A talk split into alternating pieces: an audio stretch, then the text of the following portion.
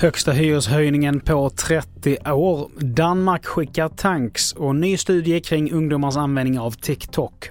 Det här är T fyra-nyheterna som börjar med att efter gårdagens jordbävningskatastrof i Turkiet så utlyser nu president Erdogan tre månaders undantagstillstånd, rapporterar Reuters. Tillståndet gäller i tio städer och innebär bland annat att hotell på turistorter kan öppnas för de som har blivit hemlösa i katastrofen. Över fem tusen bekräftats döda i Turkiet och Syrien, men den verkliga siffran är sannolikt större än så.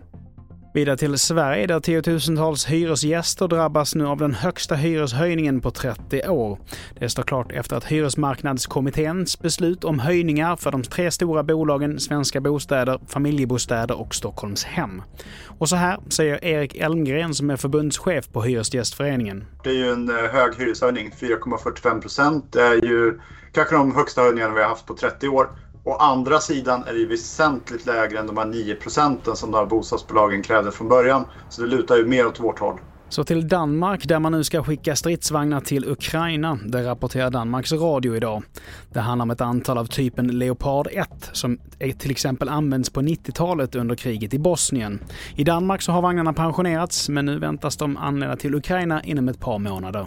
Och till sist, runt hälften av alla tonåringar använder appen TikTok. Och nu startar en omfattande studie i Lund som ska ta reda på hur den psykiska hälsan hos unga påverkas.